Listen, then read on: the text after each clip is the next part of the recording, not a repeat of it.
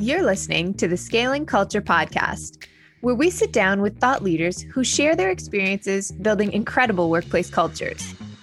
Our guest today is Laura Daniels, Head of Talent and Chief Learning Officer at Wellstar Health Systems, and Associate Faculty for Columbia University's Human Capital Program. Laura's background is connected to well recognized establishments. At Kaiser Permanente, her leadership efforts were globally recognized in Training magazine, where she was selected as a top five global emerging leader for the creation of KP Leadership University. At Pacific Gas and Electric Company, she led transformational leadership development, which resulted in the organization ranking number 14 in Training Magazine's premier list of top global training organizations. Also, Laura has a passion for helping communities thrive and currently serves as a board member of JDC, a leading global humanitarian organization working in over 70 countries. In this episode of Scaling Culture, Ron and Laura discuss how to apply a design thinking mindset to strengthen the organizational culture, how VR and other learning and development innovations can enhance the employee's experience, and her company Wellstar Health's pandemic experience and what the future of HR looks like there. As a side note, Please accept our apologies on audio quality this episode. But we promise the content is still great if you can persevere through some moments during the interview where the audio quality is a little shoddy. Welcome to another episode of the Scaling Culture Podcast. I'm your host, Ron Lovett. And today with me, I've got Laura Daniels. Laura, welcome. Thank you. Good morning, Ron. Happy Friday. Happy Friday. It is, uh, are you looking forward to the weekend? I am. I have to say, I'm ready. We've been in a pandemic in healthcare for a year. Those weekends uh, really take advantage of. All weekends are good right now. That's right. That's yeah, right. It's, it's interesting. I feel like the weekend people are like, you're right, more excited than ever to just have a weekend. Eh? Mm-hmm. Mm-hmm. Yeah, great. Um, so, so I wanted to uh, just start off and get a bit of a deeper introduction. Uh, today, you're with Wellstar Health System. Um, but talk to us a little more about your background quickly, even though we've introduced you. Yeah, absolutely. Uh, so I've really spent the last 15 years, I like to say, as a, really a change agent, if you will, in the, in the talent space. So I've worked across the board and, and everything from employee experience to you know traditional talent management um, and actually started my career off on the talent acquisition side and so as i've really continued to build my career i've taken a, a really keen interest in um, kind of creating more human workplaces. And so um, I'm a PhD MBA by background, and so I, I love the science um, and really the evidence-based background of really creating people practices that are good for business and good for people as well. Mm-hmm. And, and and Laura, what was your kind of aha moment that this people thing was really important to you? Yeah, so um, I, I, think I always had, you know, a deep passion. I think around improving kind of the the, the workplace for people.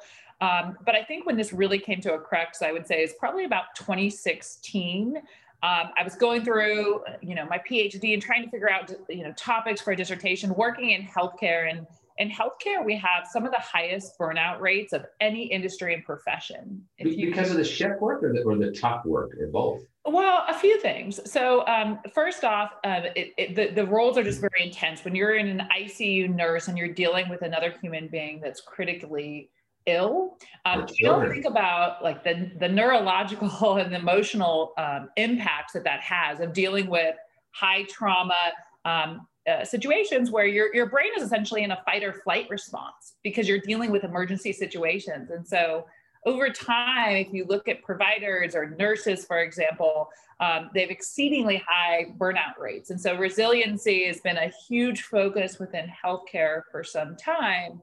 Um, but things like the pandemic have only only expedited that, where we've got you know acute care and ICU nurses that have been working seven days a week for the last year. Wow! Uh, and so I want to come back to that topic because I think that's very interesting and, and your industry is at the forefront of figuring that out. Others are being hit with it; they don't even know. It's it's probably not as uh, they don't see it in a day to day, and and don't have the extremes to drive you know to to expose how important that is.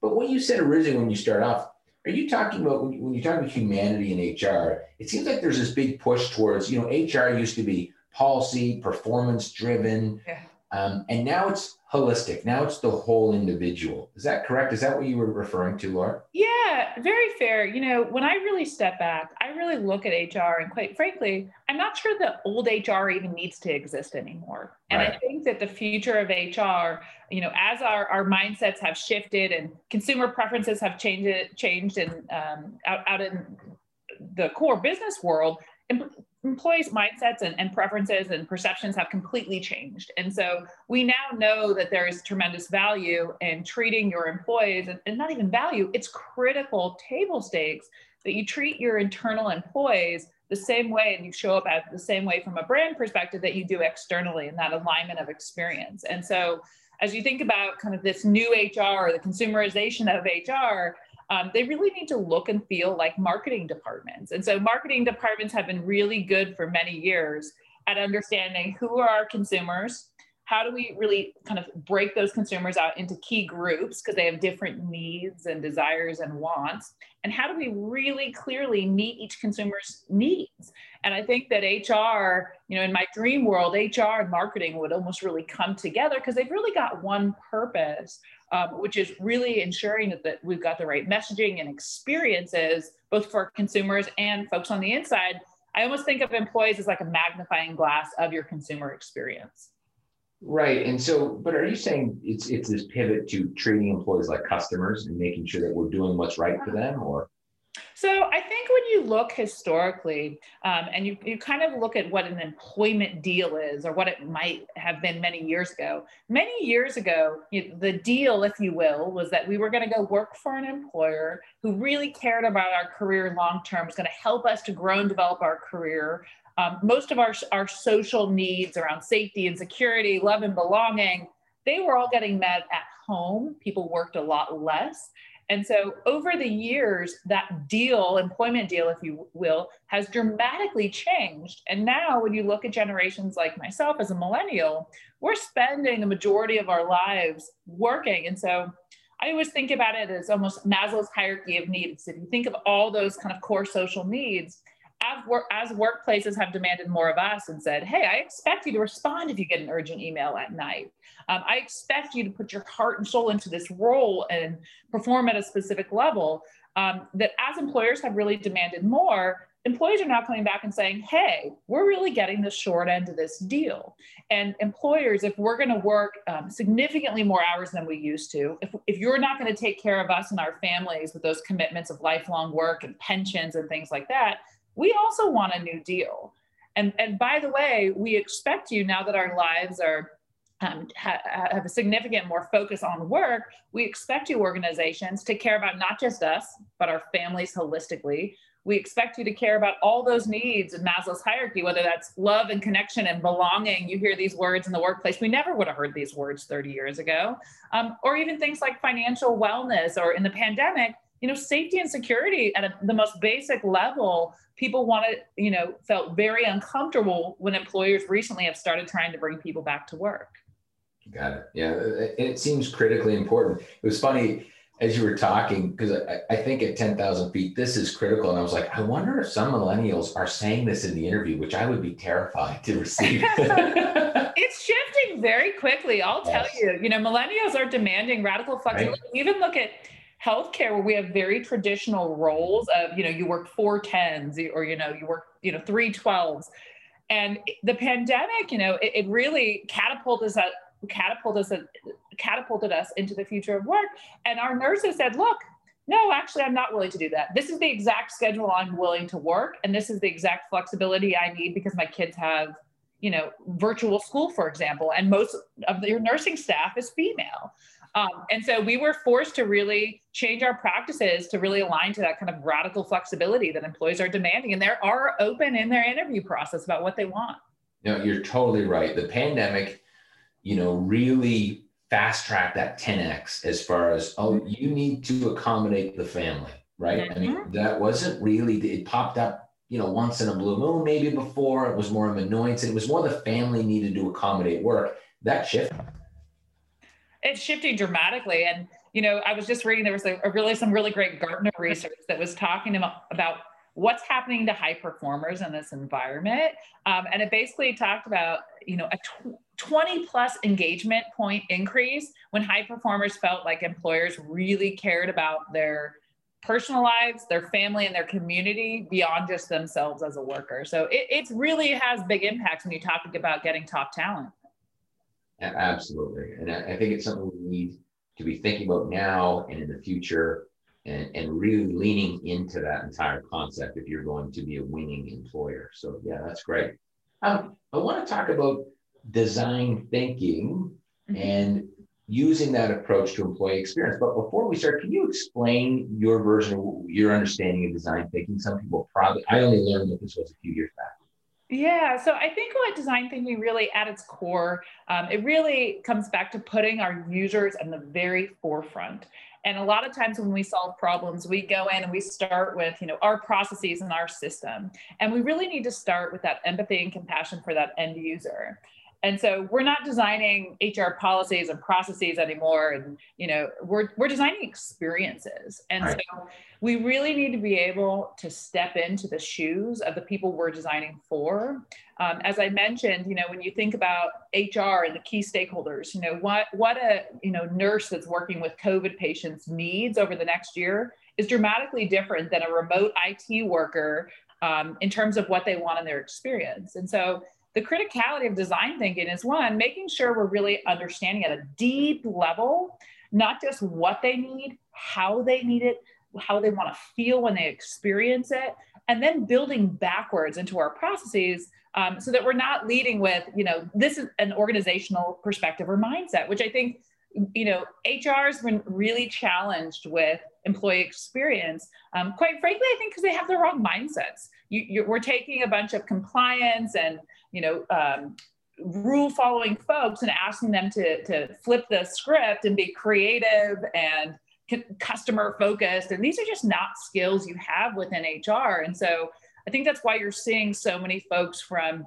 other functions, whether it be from marketing or experience from finance, getting into HR as you see all these shifts um, in terms of the type of the work, of the type of work.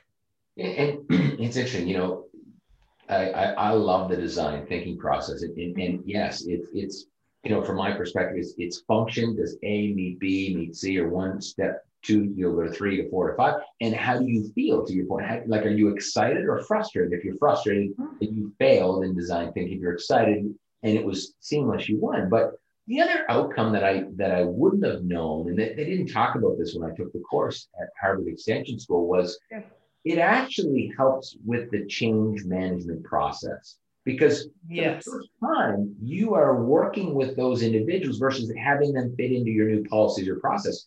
You're working with them. Hey, how did you like that, Lord? Did this work? Did that function properly? Like it is really trying to be compassionate, empathetic, understanding of the other side, not the other side, but the individuals involved, you know, on those functions and how do they feel about that? Is that correct? Absolutely. And you hit on a great point. You know, change management has completely changed. so while people are still using these old models around change and these Kotter models and the 7S models and um, Prosci, quite frankly, um, in my opinion, they're completely outdated because change is no longer this still kind of linear process. And, you know, where we used to spend so much time on the comms and the training, quite frankly, the greater focus of leading change today, it's more around engagement in the whole design process. And so that's the benefit to your point of design thinking is that why are we even attempting to start to design a process without the end stakeholder sitting with us, um, having a voice in that? And, you know, I think of it just like the organizations that are really great with culture and those that aren't. Those that are really phenomenal in terms of building and sustaining culture, they're ones where they say, look, we all own this. We're all creating the culture. Um, and we're all responsible for our impact on the culture. And I think it's the same thing when you look at any people practices in the organization. I think the worst thing is that it can come out of HR um, and that it's not truly owned by the operators, by the business, by the people. Um, so that HR is really playing more of a facilitative role um, to really guide that kind of innovation and design process much more than they are, you know, bringing just their just their expertise and background. Right, right. And, and I'm not sure how far along the process uh, your organization is, but is there a, a, good, a, a quick story or example of here's a process we had, then we applied design thinking, here's what it looked like afterwards? Yeah, I'll give you a great example. So, um, healthcare in the pandemic, right? We have we are onboarding an insane amount of nurses, right? What people don't realize is they talk so much about beds and vents and availability. The real issue in healthcare is staffing.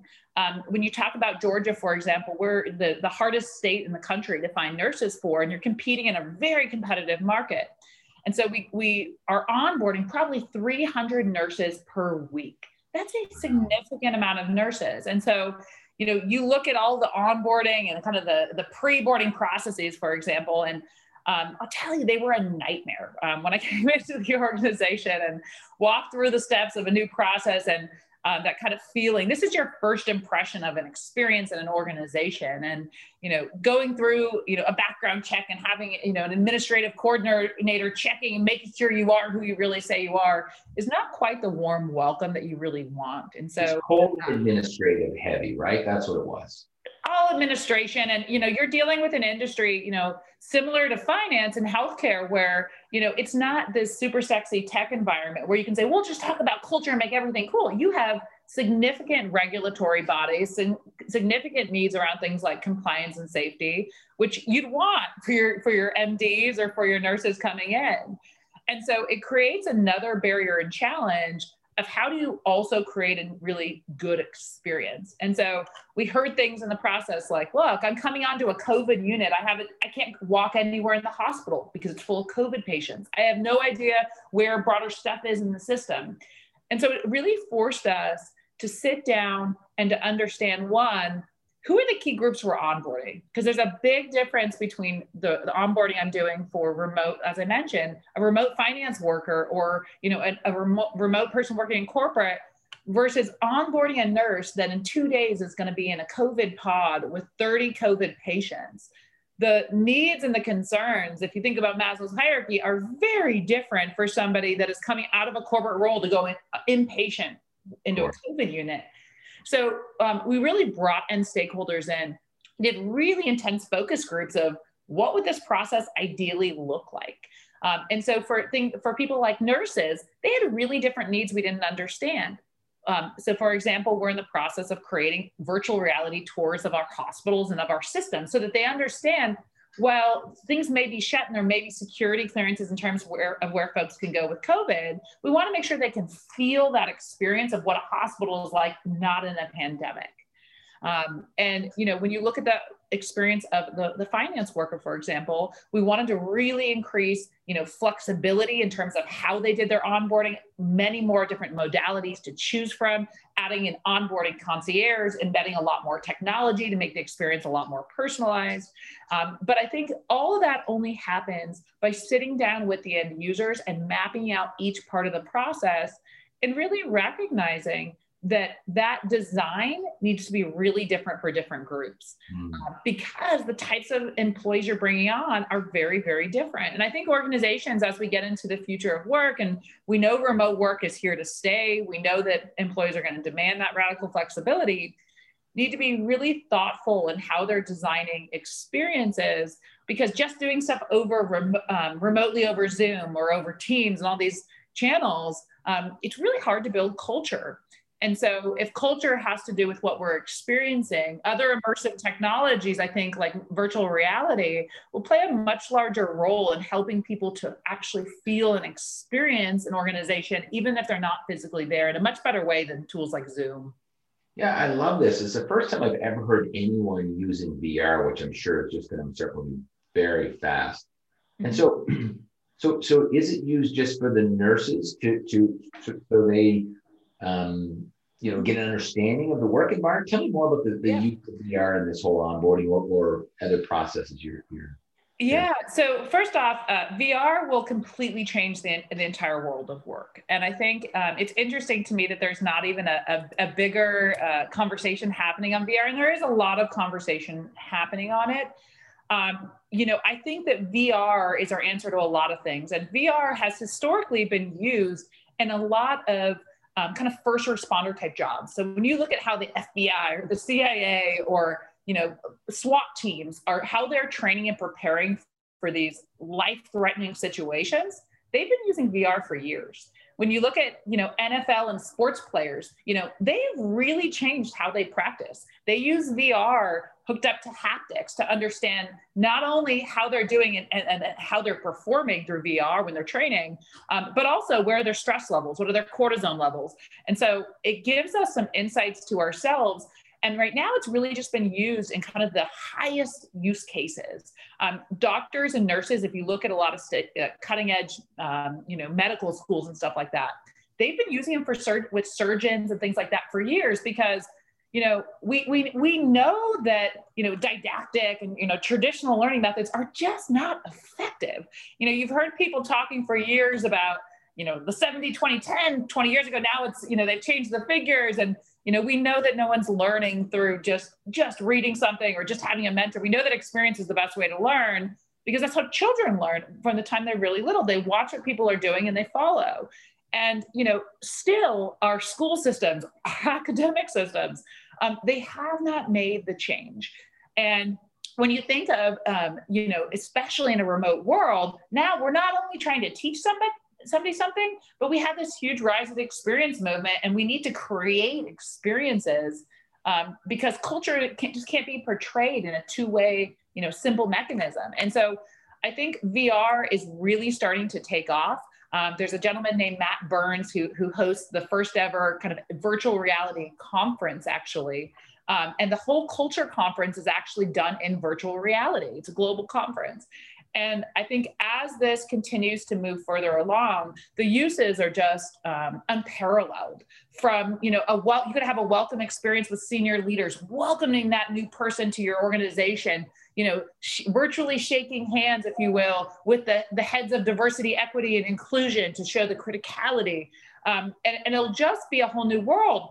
But when you even think about it, there's other uses. Um, we think about burnout levels of you know high stress roles um, they've been using it to try to prevent PTSD um, in the military actually for quite some time because you're able to test you know biological factors and see how is somebody's body responding to different levels of stress. So you can slowly build up resiliency and really simulate what a work environment's going to be.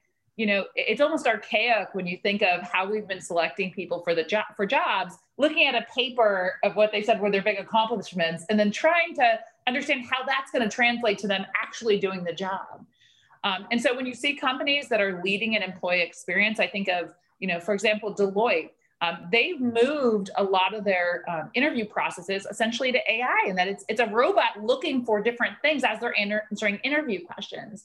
And so I think the future for things like VR and AI, um, quite frankly, will change very rapidly. I mean, even if you step back away from just jobs in this, you know, in this country, and you think of, you know, what happened with the future of work, um, McKinsey just came out with a great study, and it's basically saying about 100 million, or about one in 16 people globally, is going to have to find um, and basically transition jobs before 2030 well how can we possibly upskill and retrain you know one in 16 workers globally in a very really fast way well i'll tell you how you can do that. With a hundred dollar vr set where you can put it on and teach people that have very little education that can't read and write in their language you can show them exactly how to do a new new job whether that's as a hearing aid tech um, or a warehouse worker or something like that. So so companies like walmart and big companies have been using this for quite some time. They've learned, hey, we can train seasonal workers for this cheaper, faster, and better, quite frankly.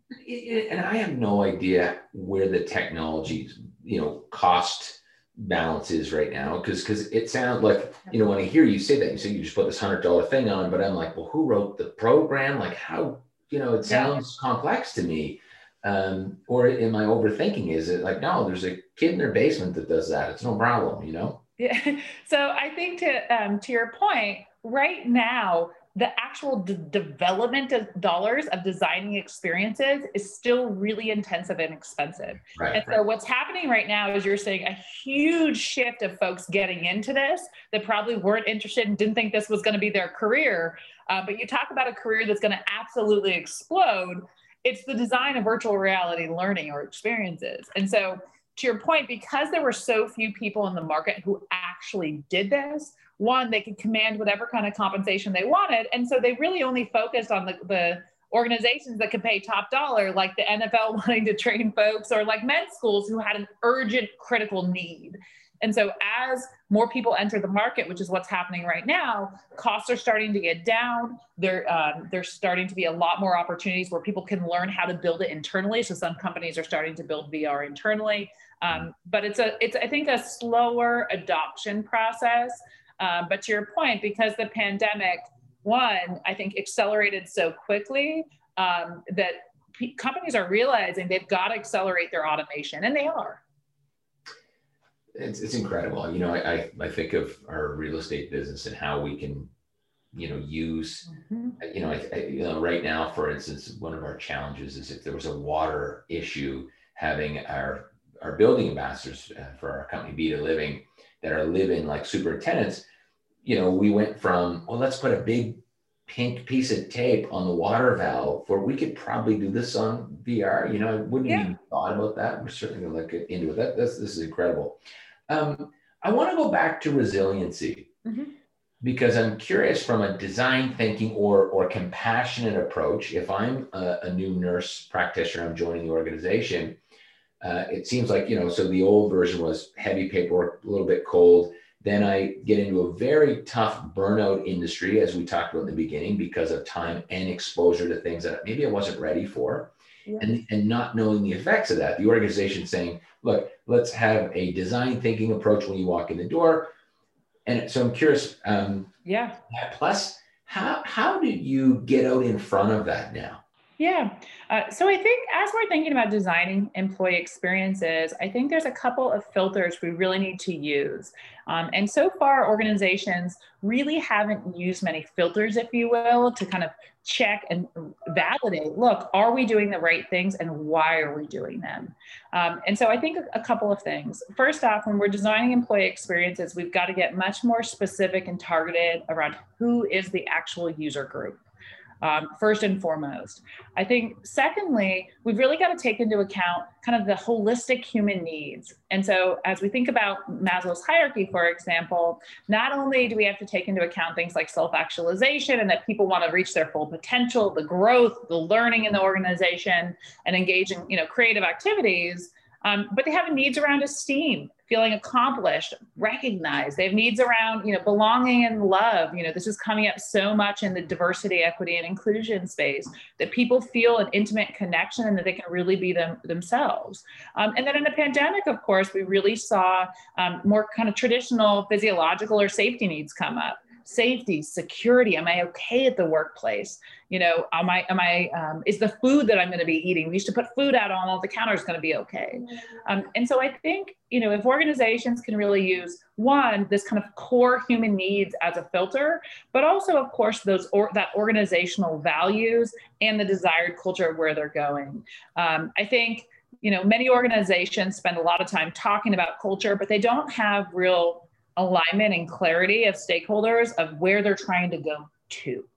Um, and so I think if we can do these things, we'll really make an impact in terms of employee experiences. Yeah, I love that. You talked about groups at the beginning of that piece, and you're, you're just saying again back to, you know, there's you might have the soft uh, items, the purpose, value, story, mission, mm-hmm.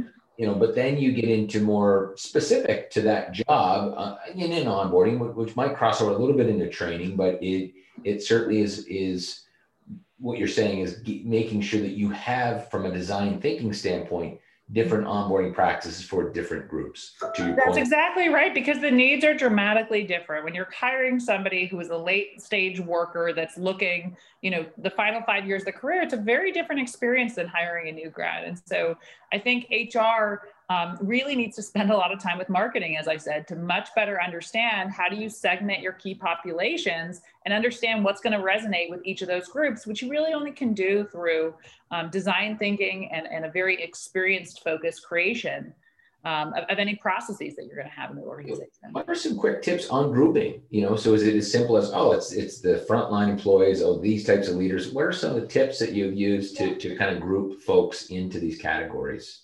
Yeah, so I would say as much as you can put yourself into the shoes of the actual human beings themselves and less into, you know, tra- traditional roles. So mm-hmm. instead of saying, hey, all nurses feel like this, you know, I think one is using data. So one, we've really got to understand our employees at much deeper levels. If you look on the marketing or consumer side, people understand not only the age brackets, but what consumer preferences are, what's happening. And so I think there's um, a really critical role that HR plays from a data perspective to really be able to paint the picture of who are we employing? You know, what's their average socioeconomic status? What's their, um, you know, outside of work, you know, what organizations are they volunteering with? And so you're really seeing organizations have a better pulse on people both when they're at work, but also outside of work because part of designing these experiences is to be able to really kind of capture I, I always i always call it you know harmonious passion and that if you can figure out what's really important to me for example i have a huge passion around nonprofits and find a way to start to tailor and market my experience not only to the work but broader aspects i care about in my life um, you're gonna we're gonna be much more successful. And so you know it's funny because somebody was asking me as you know dollars get stretched in this kind of post-pandemic environment you know, is, is business process reengineering from the 80s going to make a comeback? Um, and I thought, you know, I actually, you know, business process reengineering was horrible. It, it, it resulted in many jobs being gone, redoing processes to make them more efficient, if you will. And I actually think we're at a place where we do need business process reengineering across the whole globe, but we need human centered process reengineering. And so, all these processes that were designed to be efficient, we need to redesign them to really be human centric. I love that. Yeah, that's great. Um, I, we had a guest on a few weeks back, um, and she was talking about success path versus career path. And that just hit home for me. You know, I think you were just talking about some of those things where, you know, someone's success path, maybe it's you know the old career path. I start here and then I'm a senior VP and then this that. That's dead. Uh, you know now it, it is about success path. What is success at work look like for you? And, and maybe it's as simple as I want to be involved in this aspect uh, of of the company, or I want to move to. I know there's an office in this location. I'd like to move there because that's success to me and my family. What do you think about that?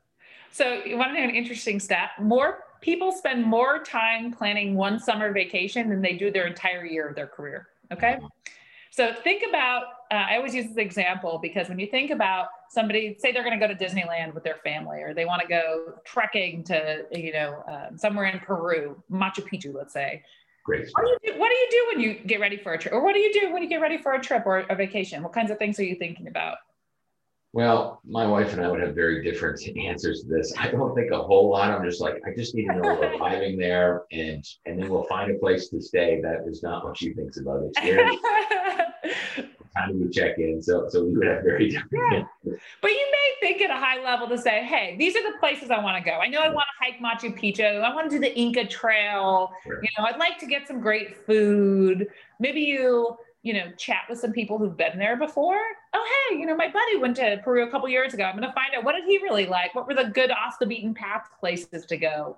Um, and so there's some level of thoughtfulness we have to say, this is where I want to go and why, whether I'm a nature lover, it's that I want to take my kids to rides. You know, here's the kind of big picture things I want to do when I'm there. I'll probably talk to somebody about, you know, what happened when they were trying, when they were going there, when they were doing it.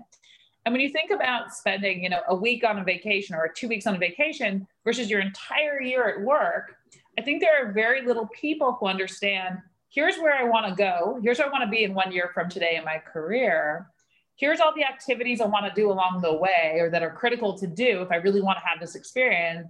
And then you think about others who've been there and done that, whether that's a mentor or a coach.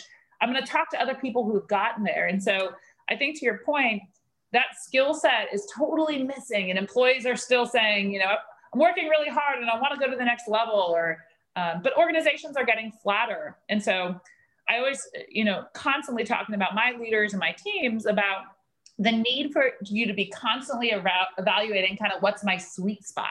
In a world where the types of work are changing dramatically we know that you know knowledge and skilled worker roles are exploding um, we also know that you know mid-level and lower paid jobs are really, really changing dramatically. And so when you think of that 100 million people that's going to need to be reskilled, one in 16 workers, um, you know, they're really going to have to go through some discovery to understand what I would call is kind of a sweet spot. Um, and if you think of kind of a Venn diagram, I think of, look, people have all kinds of capabilities and, and kind of uh, skills that they're really good at.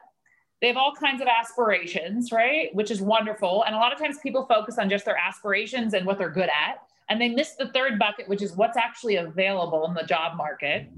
Because the career sweet spot is kind of like where you find the, the similarity across all three of those. And especially with the world of work changing and the types of jobs that are changing, you know, could somebody that was an oil field tech now go be a wind turbine, turbine technician with the rise of the green economy? You know, could somebody who, you know, um, was another sort of, uh, you know, uh, or a retail worker, when those jobs are eliminated because there's self checkout stands, which increased during COVID, could they be reskilled as a warehouse worker with rising e commerce? So um, we've got to start teaching people and help people to understand how they find that sweet, sweet spot and basically recreate their career every couple years, essentially. Yeah, yeah absolutely. That, that's great.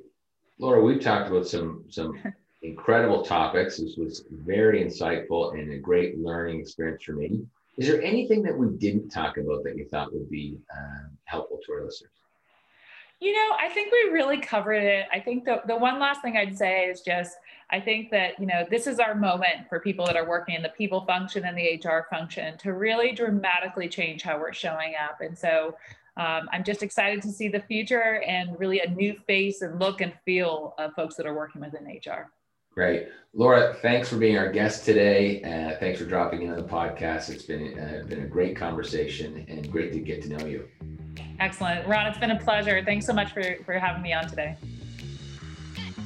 For more information about Laura Daniels, please connect with her on LinkedIn. And for more information about the Scaling Culture podcast or our upcoming book or masterclass, Scaling Culture, go to connollyowens.com. And if you're enjoying the Scaling Culture podcast, please subscribe and share. We'll be back next week with another incredible guest.